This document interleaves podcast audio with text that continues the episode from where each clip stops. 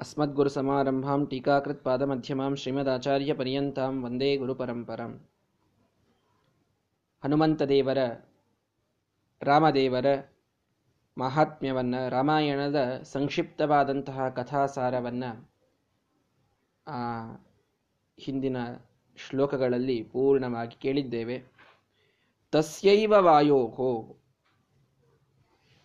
ಅದೇ ವಾಯುದೇವರ ಯಾರು ಹನುಮಂತ ದೇವರಾಗಿ ಇಲ್ಲಿಯವರೆಗೆ ಅದ್ಭುತವಾದ ಕಾರ್ಯವನ್ನು ತ್ರೇತಾಯುಗದಲ್ಲಿ ಮಾಡಿದ್ದಾರೋ, ಅದೇ ವಾಯುದೇವರ, ಏನಂ ದ್ವಿತೀಯಂ ಅವತಾರಂ ಭೀಮಂ ಪ್ರವದಂತಿ, ಎರಡನೆಯ ಅವತಾರವೇನಿದೆಯೋ ಅದಕ್ಕೆ ಭೀಮ ಎಂದು ಕರೆಯುತ್ತಾರೆ.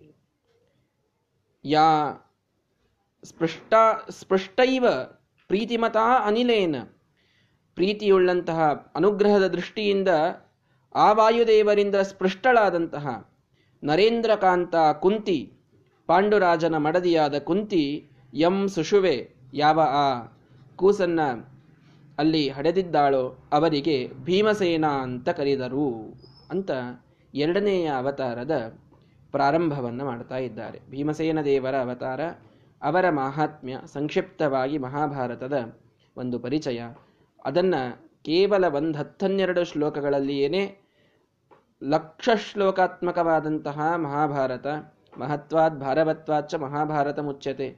ಅದರಷ್ಟು ಮಹತ್ವದ ಗ್ರಂಥ, ಅದರಷ್ಟು ಭಾರದ ಗ್ರಂಥ ಯಾವುದಿಲ್ಲ, ಮಹಾಭಾರತ ಅಂತ ಅದಕ್ಕೆ ಹೆಸರು. ಅದರಷ್ಟು ದೊಡ್ಡ ಗ್ರಂಥ ಜಗತ್ತಿನಲ್ಲಿ ಇವತ್ತಿಗೂ ಯಾವ ಭಾಷೆಯಲ್ಲಿಯೂ ಯಾವುದೂ ಬಂದಿಲ್ಲ. ಅದರಲ್ಲಿ ಇಲ್ಲದಂತಹ ವಿಷಯವೇ ಇಲ್ಲ.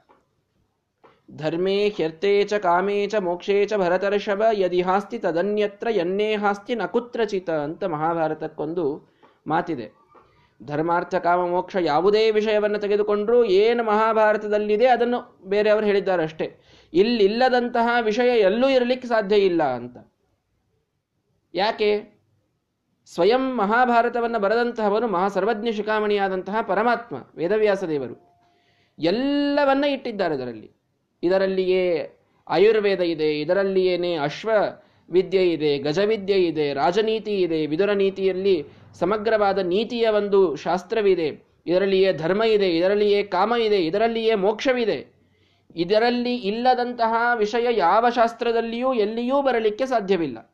ನಿರ್ಣಯ ಗ್ರಂಥದಲ್ಲಿ ವೇದಗಳಿಗಿಂತಲೂ ಒಂದು ಪಟ್ಟು ಹೆಚ್ಚು ಶ್ರೇಷ್ಠವಾದದ್ದು ಮಹಾಭಾರತ. ಅಷ್ಟು ಮಹತ್ವ ಮಹಾಭಾರತಕ್ಕೆ ಇದೆ.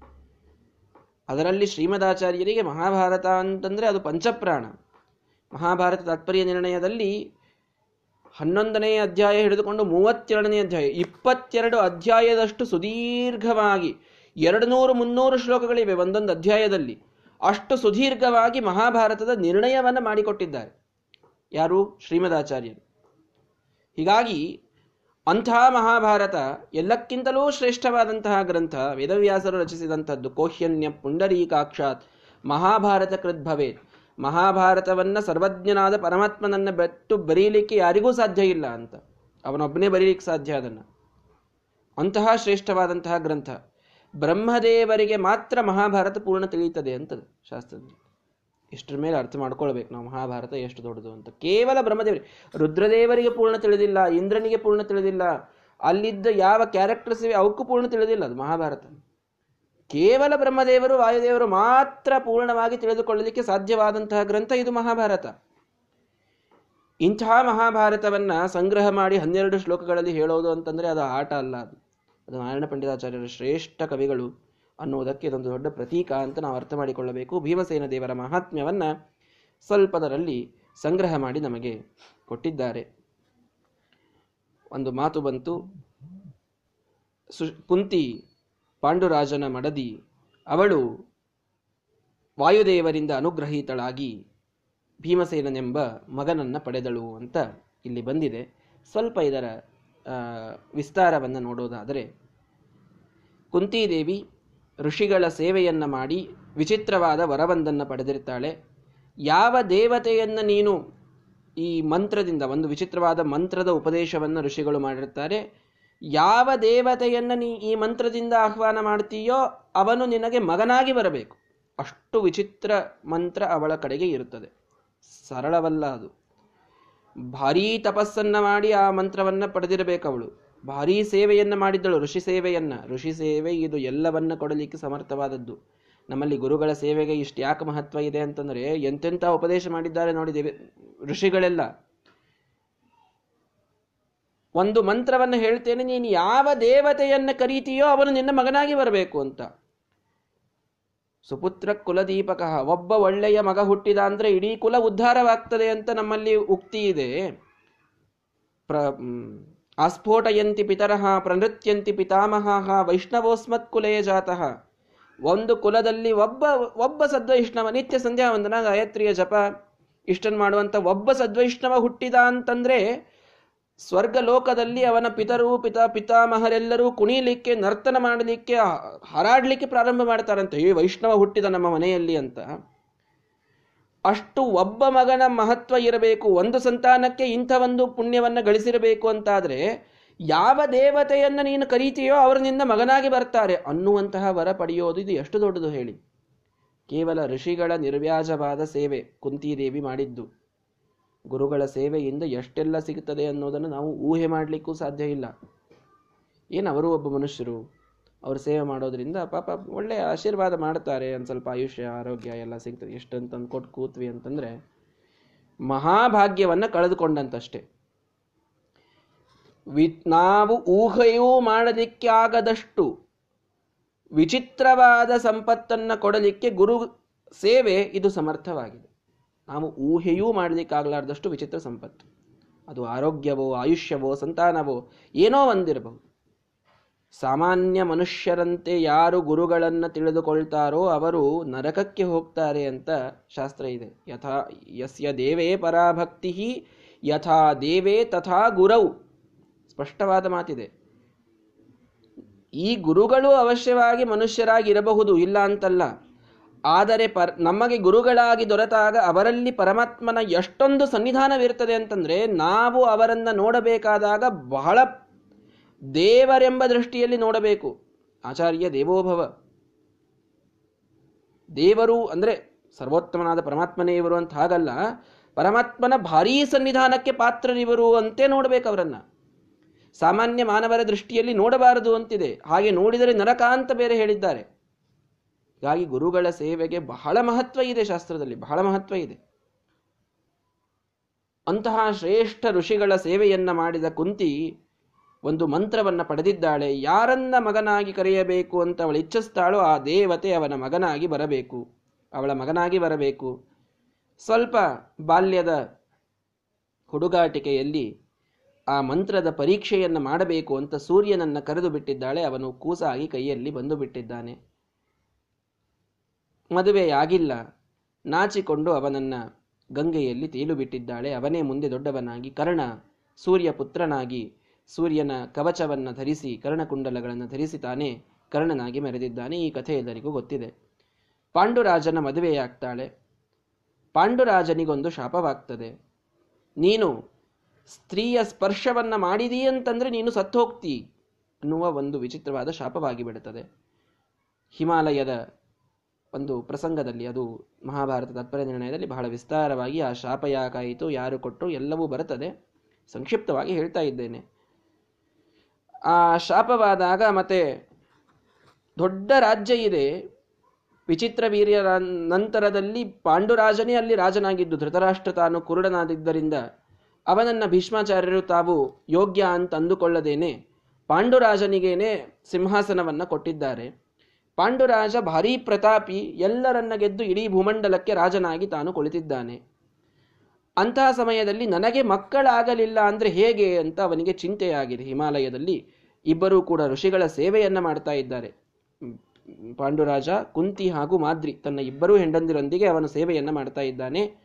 ನನಗೆ ಪುತ್ರರೇ ಆಗಲಿಲ್ಲ ಅಂತಂದರೆ ಮುಂದೆ ರಾಜಕುಮಾರರೇ ಹುಟ್ಟಲಿಲ್ಲ ಅಂತಂದರೆ ಜೀವನ ನಡೆಯೋದು ಹೇಗೆ? ಅರ್ಥಾತ್ ನಮ್ಮ ವಂಶ ನಡೆಯೋದು ಹೇಗೆ? ಮುಂದೆ ರಾಜನಿಗೆ ಆಗಿ ನಾನೊಬ್ಬ, ನಾನೊಂದು ಏನಾದರೂ ಉಪಾಯವನ್ನು ಮಾಡಬೇಕಲ್ಲ ಅಂತ ವಿಚಾರ ಮಾಡ್ತಾ ಇರಬೇಕಾದಾಗ ಕುಂತಿದೇವಿ ತಾನು ಹೇಳ್ತಾಳೆ, ನನಗೊಂದು ಮಂತ್ರ ಬರ್ತದೆ. ನಾನೀಗ ಮದುವೆಯಾಗಿದ್ದೇನೆ. ನಿಮ್ಮ ಆಜ್ಞೆಯಿಂದ ನಾನೇನಾದರೂ ಮಾಡಿದರೆ ನನಗೆ ಯಾವ ಪಾಪವಿಲ್ಲ. ಹೀಗಾಗಿ ನೀವು ಯಾರನ್ನ ಆಜ್ಞೆ ಮಾಡ್ತೀರೋ ಆ ದೇವನನ್ನು ನಾನು ಕರೀತೇನೆ. ಅವನು ನನ್ನ ಮಗನಾಗಿ, ಆ ದೇವತೆ ನನ್ನ ಮಗನಾಗಿ ಹುಟ್ಟುತ್ತಾನೆ. ನೀವೇ ಅವನಿಗೆ ತಂದೆಯಾಗ್ತೀರಿ ಅಂತ ಉಪಾಯವನ್ನು ಕುಂತಿದೇವಿ ಹೇಳಿದ್ದಾಳೆ. ಗಾಂಧಾರಿ ತಾನು ಗರ್ಭಿಣಿಯಾಗಿದ್ದಾಳೆ ಆ ಸಂದರ್ಭದಲ್ಲಿ. ಗಾಂಧಾರಿ ಗರ್ಭಿಣಿಯಾದಾಗ ಕುಂತಿದೇವಿ ಪಾಂಡುರಾಜ ಈ ರೀತಿ ಚರ್ಚೆಯನ್ನು ಮಾಡ್ತಾ ಇದ್ದಾರೆ. ಮಾಡುವಾಗ ಕುಂತಿ ಹೇಳಿದಳು, ನೀವು ಯಾರನ್ನ ಕರೆಯಬೇಕು ಹೇಳಿ, ನಾನು ಅವರನ್ನು ಕರೀತೇನೆ ಅಂತ. ಆಗ ತಾತ್ಪರ್ಯ ನಿರ್ಣಯದಲ್ಲಿ ಪಾಂಡುರಾಜನ ಮಾತು ಸುಂದರವಾಗಿ ಬರ್ತದೆ. ಇತೀರಿತೋ ಬ್ರವೀನ್ ನೃಪೋ ನ ಧರ್ಮತೋ ವಿನಾಭುವನ್ ನೃಪೋಭಿರಕ್ಷಿತಾ ಭವೇ ತದಾಹ್ವಯಾಶು ತಂ ವಿಭುಂ. ಹೇಳಿದನಂತೆ ಪಾಂಡುರಾಜ ರಾಜವ ರಾಜನಾಗಬೇಕಲ್ಲ. ಮೊದಲು ಹುಟ್ಟುವಂತಹ ನಮ್ಮ ಮಗ ಏನಿದ್ದ ಅವನು ರಾಜನಾಗಬೇಕು. ನಾವು ಮೊದಲನೇ ಒಂದು ಸಂತಾನಕ್ಕಾಗಿ ಹೋಗ್ತಾ ಇದ್ದೇವೀಗ ಯಾರು ಹುಟ್ಟುತ್ತಾನೋ ಅವನು ರಾಜನೇ ಆಗಬೇಕೀಗ. ಹೀಗಾಗಿ, ನ ಧರ್ಮತೋ ವಿನಾ ಭುವಃ ನೃಪಃ ಅಭಿರಕ್ಷಿತ. ಧರ್ಮವಿಲ್ಲದ ರಾಜ ತಾನು ಯಾರನ್ನೂ ರಕ್ಷಣೆ ಮಾಡಲಿಕ್ಕೆ ಸಾಧ್ಯವಿಲ್ಲ. ಹಾಗಾಗಿ ಧರ್ಮರಾಜನನ್ನ ಕರಿ ಅಂತ ಮೊದಲನೇ ಮಾತು ಹೇಳ್ತಾನೆ. ಅಂದ್ರೆ ಧರ್ಮವಿಲ್ಲದವರು ರಾಜರಾಗಲಿಕ್ಕೆ ಲಾಯಕ್ಕಲ್ಲ ಅಂತ ಪಾಂಡುರಾಜನ ಒಂದು ಅಭಿಮತ.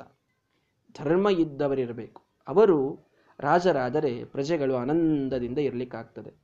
ಮೇಲಿದ್ದವರೆಲ್ಲ ಧರ್ಮಭ್ರಷ್ಟರಿದ್ದರೆ ಯಾರೂ ಕೂಡ ಆ ಒಂದು ರಾಜ್ಯದಲ್ಲಿ ಒಂದು ಸುಭಿಕ್ಷೆ ಅನ್ನೋದಿರೋದಿಲ್ಲ.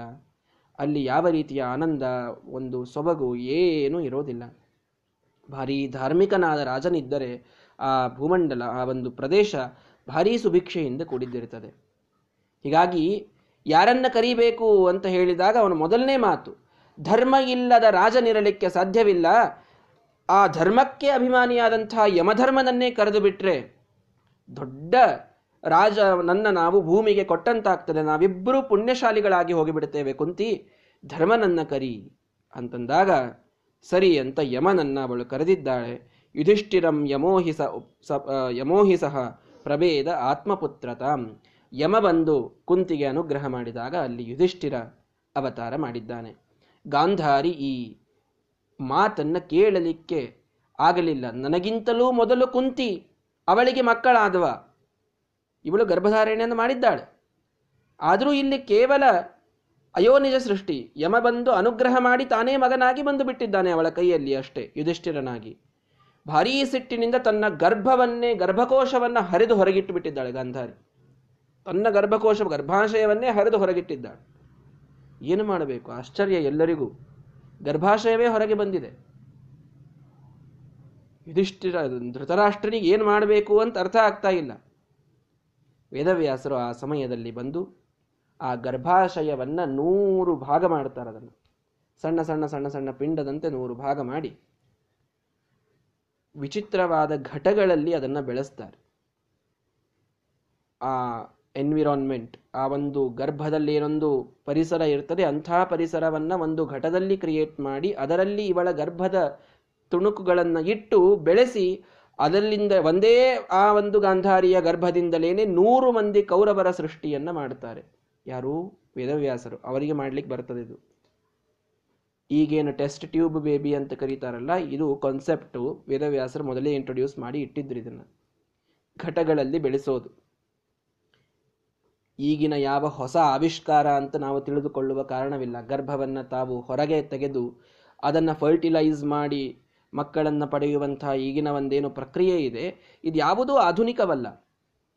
ವೇದವ್ಯಾಸ ದೇವರು ಮಾಡಿ ತೋರಿಸಿದ್ದಾರೆ ಅದನ್ನು. ಗಾಂಧಾರಿಯ ಗರ್ಭಾಶಯದಿಂದ ನೂರು ಭಾಗವನ್ನು ಮಾಡಿ ಒಂದು ಮಗುವನ್ನ ಇವತ್ತಿನ ವಿಜ್ಞಾನಿಗಳು ಅದರಿಂದ ಪಡೆದಾರು. ನೂರು ಮಕ್ಕಳನ್ನ ಬೆಳೆಸಿ ನೂರು ಮಕ್ಕಳನ್ನ ಅದರಿಂದ ಪಡೆದಿದ್ದಾರೆ ವೇದವ್ಯಾಸ ದೇವರು. ದ್ರೋಣಾಚಾರ್ಯರ ಸೃಷ್ಟಿಯಾಗಿದ್ದು ಹಾಗೆಯೇ. ಹೀಗಾಗಿ ಯಾವ ಹೊಸ ಆವಿಷ್ಕಾರ ನಾವು ಭಾರೀ ಆಧುನಿಕ ಯುಗದಲ್ಲಿದ್ದೇವೆ ಅಂತಂದ್ರೆ ಯಾಕೆ ಆಧುನಿಕ ಅನಿಸ್ತದೆ ಅಂದ್ರೆ ಹಳೇದೇನು ಅಂತ ಗೊತ್ತಿಲ್ಲ. ಅದಕ್ಕೆ ಆಧುನಿಕ ಅನಿಸ್ತದೆ ಇಷ್ಟೇ. ಗೊತ್ತಿದ್ದಾಗ ಯಾವುದು ಆಧುನಿಕ ಅಂತ ಅನಿಸೋದಿಲ್ಲ. ಹೀಗಾಗಿ ಗಾಂಧಾರಿ ನೂರು ಜನ ಕೌರವರನ್ನು ಪಡೀತಾಳೆ. ಈ ರೀತಿಯಲ್ಲಿ ಪಡೀತಾಳವಳು. ಅವಳು ಪಡೆದಾದ ಮೇಲೆ ಕಲಿಯೇ ಅಲ್ಲಿ ದುರ್ಯೋಧನನಾಗಿ ಹುಟ್ಟುತ್ತಾನೆ.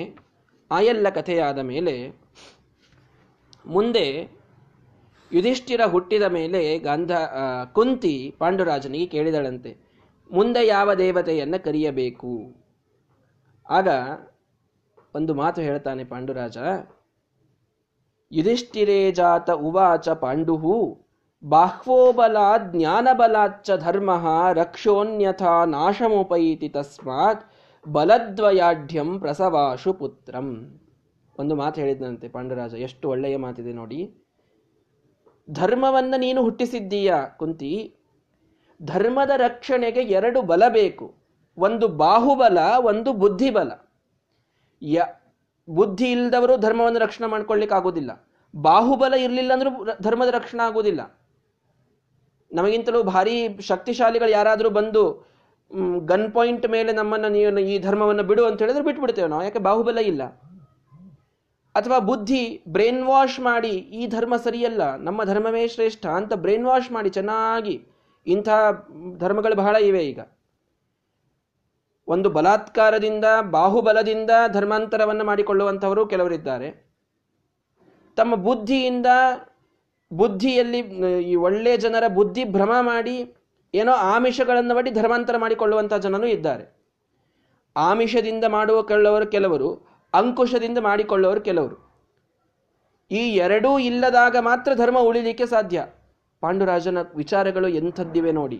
ನಾನು ಕೇವಲ ಸಮಧ್ವ ವಿಜಯವನ್ನು ಅಲ್ಲಿ ಭೀಮಸೇನ ದೇವರು ಹುಟ್ಟಿದರು ಅಂತ ಇಷ್ಟೇ ಹೇಳಿ ಹೋಗಿಬಿಟ್ರೆ, ಎಂಥ ಕೆಲವು ಒಳ್ಳೆ ಸಂದೇಶಗಳನ್ನು ನಾವು ಕಳೆದುಕೊಳ್ಳಬೇಕಾಗ್ತದೆ. ಅದಕ್ಕೆ ಸ್ವಲ್ಪ ವಿಸ್ತಾರ ಮಾಡಿ ಹೇಳ್ತಾ ಇದ್ದೇನೆ. ನಿಜವಾಗಿ ಸುಮಧ್ವಜ ಪಾಠದಲ್ಲಿ ಇದೆಲ್ಲ ಯಾಕೆ ಬೇಕು ಅಂತ ಅಂದಬೇಡಿ. ಒಂದು ಸಾಮಾಜಿಕವಾದ ಪ್ರಜ್ಞೆ ಎಲ್ಲರಿಗೂ ಇರುವಂಥದ್ದು ಅನಿವಾರ್ಯ. ಒಂದು ಭೀಮಸೇನ ದೇವರ ಸೃಷ್ಟಿಯ ಹಿಂದೆ ಶ್ರೀಮದಾಚಾರ್ಯರು ಎಷ್ಟೆಲ್ಲ ಮಾತುಗಳು, ಪ್ರಸಂಗಗಳ ವರ್ಣನೆಯನ್ನು ಮಾಡ್ತಾ ಇದ್ದಾರೆ. ಪಾಂಡು ಕುಂತಿಯರ ಸಂಭಾಷಣೆ ಎಷ್ಟು ವಿಚಿತ್ರವಾಗಿದೆ ನೋಡಿ. ಧರ್ಮದ ರಕ್ಷಣೆ ಆಗಬೇಕು ಅಂದರೆ ಬಾಹುಬಲ, ಬುದ್ಧಿಬಲ ಎರಡೂ ಅತಿ ಅನಿವಾರ್ಯ ಅಂತ ಹೇಳಿದರು.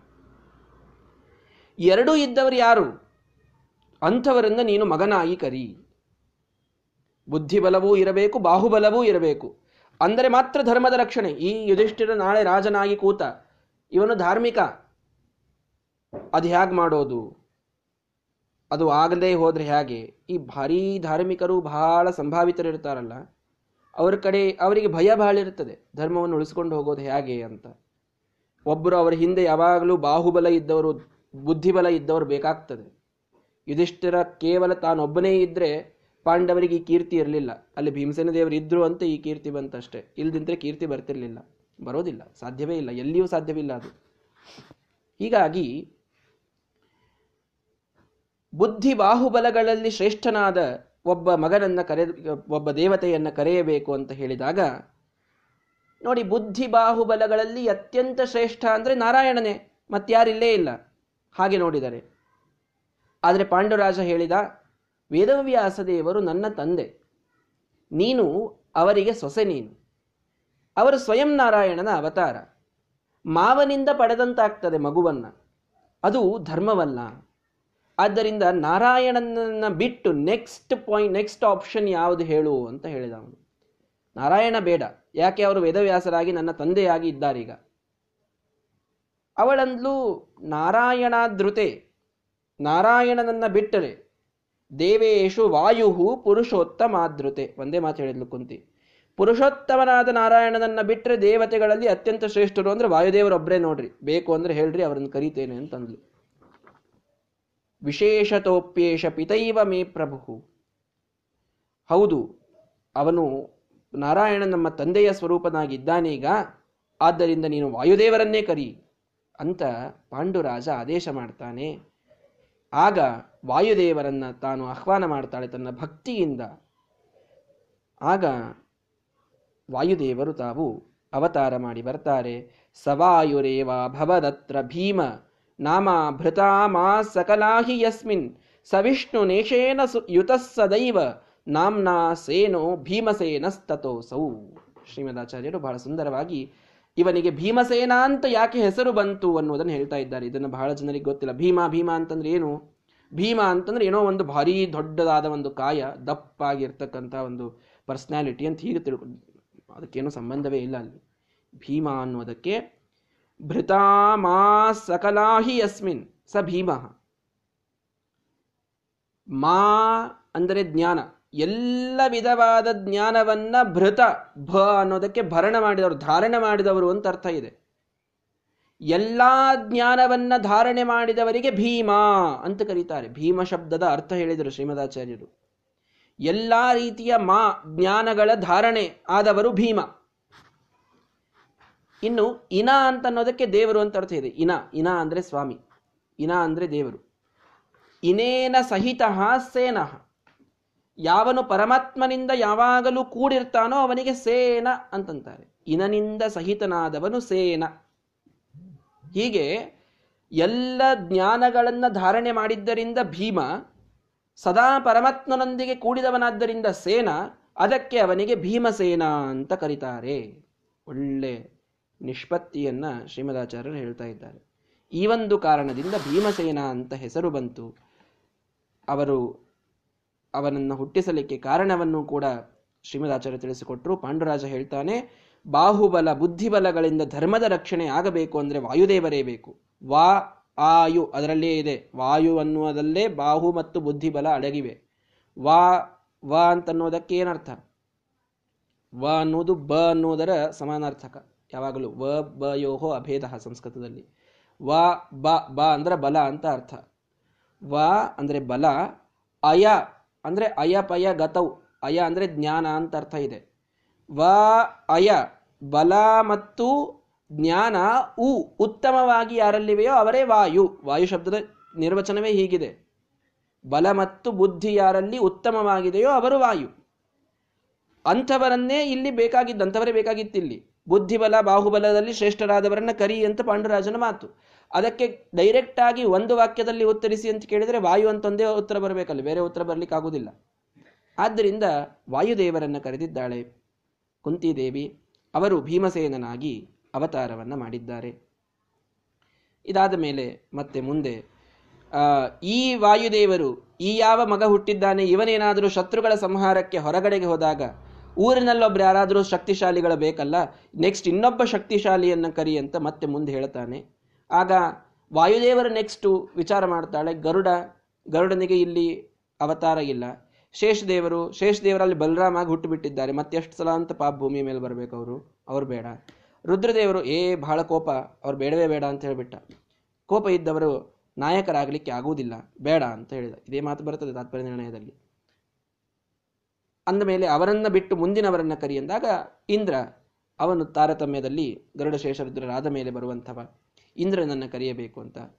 ಆಗ ಇಂದ್ರನನ್ನು ಕರೀತಾರೆ, ಅವನೇ ಅರ್ಜುನನಾಗಿ ಹುಟ್ಟುತ್ತಾನೆ ಮುಂದೆ ಸೌಂದರ್ಯಕ್ಕೆ ಅಭಿಮಾನಿಯಾದಂಥವನನ್ನು ಕರಿಯಂದಾಗ ನಕುಲ ಸಹದೇವರು ಅಶ್ವಿನಿ ದೇವತೆಗಳು ಮಾದ್ರಿಯಿಂದ ಅವಳು ಕೂಡ ಉಪದೇಶವನ್ನು ಪಡೆದಿದ್ದಕ್ಕೆ ಅವಳಲ್ಲಿ ಹುಟ್ಟುತ್ತಾರೆ ಈ ರೀತಿಯಾಗಿ ಕಥೆ ಅಲ್ಲಿ ಬರ್ತದೆ. ಅಂತೂ ವಾಯುದೇವರಿಂದ ಸ್ಪೃಷ್ಟಾಯೇವ ನೋಡಿ, ಎಷ್ಟು ಸ್ಪಷ್ಟವಾದ ಮಾತಿದೆ. ಕೇವಲ ಭೀಮಸೇನ ದೇವರು, ವಾಯುದೇವರು ಬಂದು ಸ್ಪರ್ಶ ಮಾಡಿದ್ದಕ್ಕೆ, ಕುಂತಿಯನ್ನ ಅನುಗ್ರಹಪೂರ್ವಕವಾಗಿ ಸ್ಪರ್ಶ ಮಾಡಿದ್ದಕ್ಕೇನೆ ಅವಳಲ್ಲಿ ಭೀಮಸೇನ ದೇವರ ಅವತಾರವಾಗಿದೆ. ಅಂಜನಾದೇವಿಯಲ್ಲಿ ತಾವು ಹುಟ್ಟಬೇಕಾದಾಗ ಹಣ್ಣಿನಲ್ಲಿ ತಮ್ಮ ವೀರ್ಯವನ್ನು ತುಂಬಿ, ಶಕ್ತಿಯನ್ನು ತುಂಬಿ ಕೊಟ್ಟಿದ್ರು.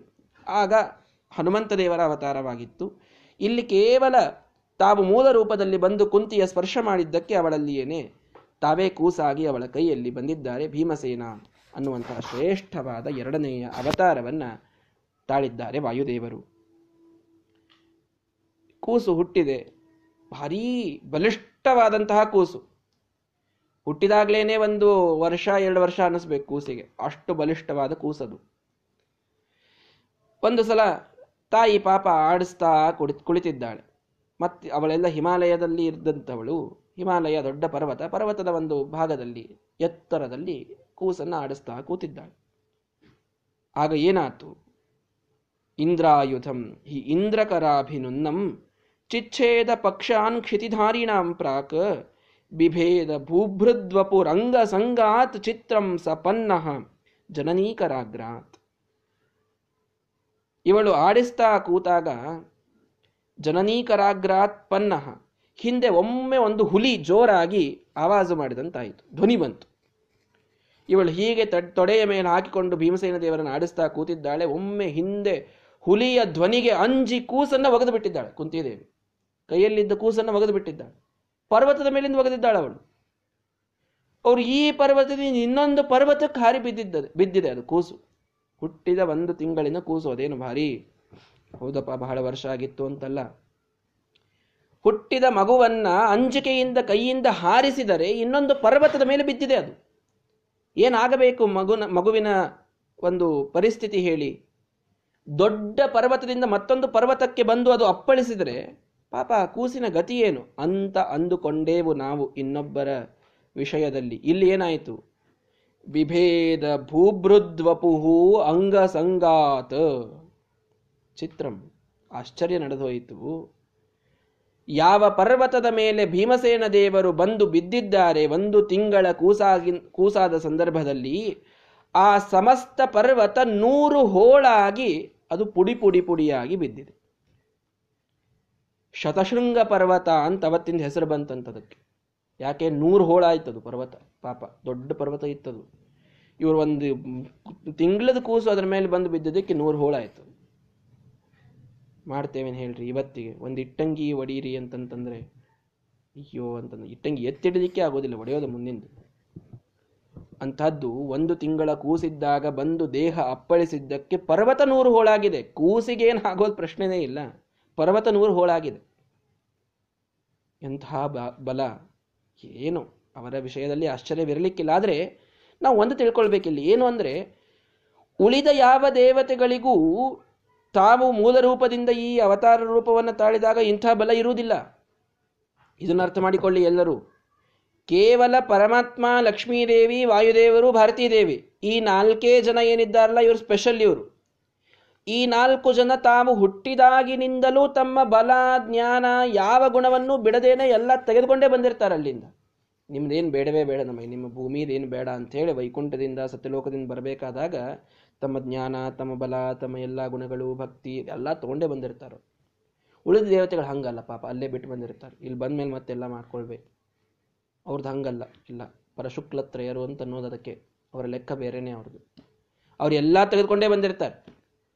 ವಾಯುದೇವರಿದ್ದಾಗ ಏನೊಂದು ಬಲ ಇತ್ತೋ ಒಂದು ತಿಂಗಳ ಭೀಮಸೇನ ದೇವರಿಗೂ ಅದೇ ಬಲ ಇರ್ತದೆ. ಅಷ್ಟು ಬಲಿಷ್ಠ ಅವರು.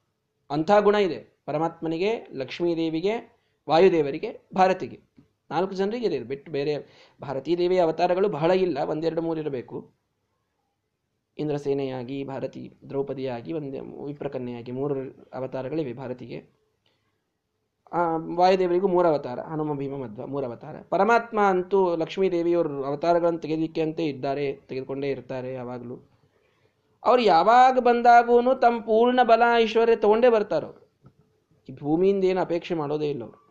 ಉಳಿದ ದೇವತೆಗಳು ಹಾಗಲ್ಲ. ಇಲ್ಲಿ ಬಂದಾಗ ಅವ್ರು ತಮ್ಮ ಮೂಲ ರೂಪವನ್ನು ನೆನಪು ಹಾರಿಬಿಟ್ಟಿರ್ತಾರೆ ಅವರು ಯಾರೇ ಬಂದು ನೆನಪಿಸ್ಬೇಕು? ನೀವು ಮೂಲ ರೂಪದಲ್ಲಿ ಹಿಂಗಿದೆ ಹೌದಾ ಅಂತ ಆಮೇಲೆ ಅಂದ್ಕೊಳ್ತಾರೆ ಅವರು. ಶೇಷದೇವ್ ಲಕ್ಷ್ಮಣನ ಕಥೆಯಲ್ಲಿ ನಾವು ಕೇಳ್ತೇವಲ್ಲ. ಎಳ್ಕೊಂಡು ಹೋಗ್ತಾ ಇರ್ತಾನೆ ರಾವಣ. ದರ ದರ ದರ ದರ ಎಳ್ಕೊಂಡು ಹೋಗಬೇಕಾದಾಗ ಹನುಮಂತ ದೇವರು ತಾವು ಹೋಗಿ ಬಿಡಿಸೋದು ಯಾಕೆ? ಅಲ್ಲಿ ತನ ಹೋಗೋದು ಯಾಕೆ ಅಂತ ದೂರದಿಂದ ಕೂಗುತ್ತಾರೆ ಲಕ್ಷ್ಮಣ, ನೀನು ಶೇಷನ ಅವತಾರ ನೆನಪು ಮಾಡಿಕೋ.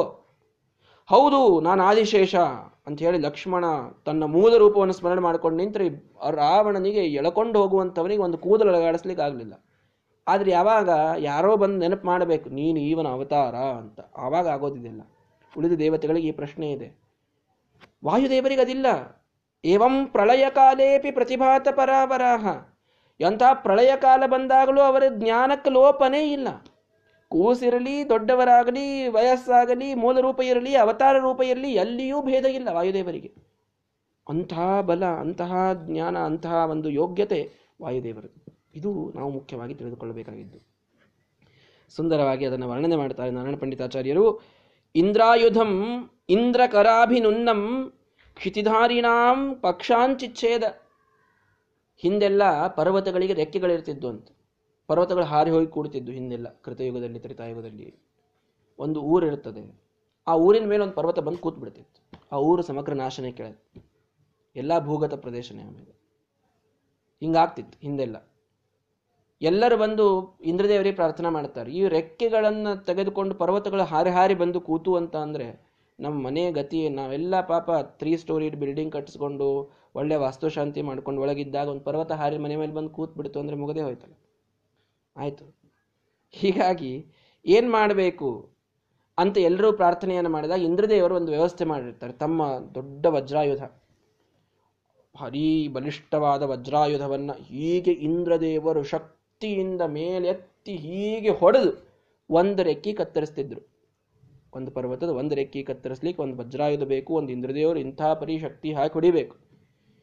ಇಂಥ ಪರಿಶಕ್ತಿ ಹಾಕಿ ಹೊಡೆದಾಗ ಒಂದು ರೆಕ್ಕೆ ಕತ್ತರಿಸ್ತಿತ್ತು ಪರ್ವತದ್ದು, ಆದರೆ ಇಲ್ಲಿ ಒಂದು ತಿಂಗಳ ಕೂಸು ಮೇಲೆ ಅಪ್ಪಳಿಸಿದ್ದಕ್ಕೆ ಒಂದೇ ಪರ್ವತ ನೂರು ಹೋಳಾಗಿ ಬಿತ್ತು. ರೆಕ್ಕೆ ಕತ್ತರಿಸೋದಲ್ಲ, ಒಂದೊಂದು ಕಲ್ಲು ಕಿತ್ತಿ ಹೋಯಿತು. ಚಿತ್ರಂ, ಮತ್ತಿದು ಆಶ್ಚರ್ಯ ಅಲ್ಲದೆ ಇನ್ನೇನು ಅಂತಂತಾರೆ ನಾರಾಯಣ ಪಂಡಿತಾಚಾರ್ಯರು. ಚಿತ್ರ ಇದು. ಕೇವಲ ತಾಯಿಯ ಕೈಯಿಂದ ಬಿದ್ದ ಮಾತ್ರಕ್ಕೆ ಒಂದು ಪರ್ವತಕ್ಕೆ ಹೆಸರಿಡುವಂತೆ ಶತಶೃಂಗ ಅಂತ ಹೆಸರಾಯಿತು ಪಾಪದರದು. ಅಲ್ಲಿ ತನಕ ಪೂರ್ಣ ಅಖಂಡ ಶೃಂಗ ಇತ್ತದು. ಶತಶೃಂಗ ಅಂತಾಯಿತು. ಹೀಗಾಗಿ ಇಂಥ ಒಂದು ಬಲ, ಇಂಥ ಒಂದು ಧೈರ್ಯ, ಇಂಥ ಒಂದು ಪರಾಕ್ರಮ, ಇದು ಭೀಮಸೇನ ದೇವರ ಪರಾಕ್ರಮ ಅಂತ ತಿಳಿಸ್ತಾ ಇದ್ದಾರೆ. ಭೀಮಸೇನ ದೇವರ ಕಥೆಯನ್ನು ಮುಂದೆ ಹೇಳ್ತಾ ಹೋಗ್ತಾರೆ. ನಾಳೆಯಿಂದ ಅದನ್ನು ನೋಡೋಣ. ಶ್ರೀಕೃಷ್ಣ ಅರ್ಪಣ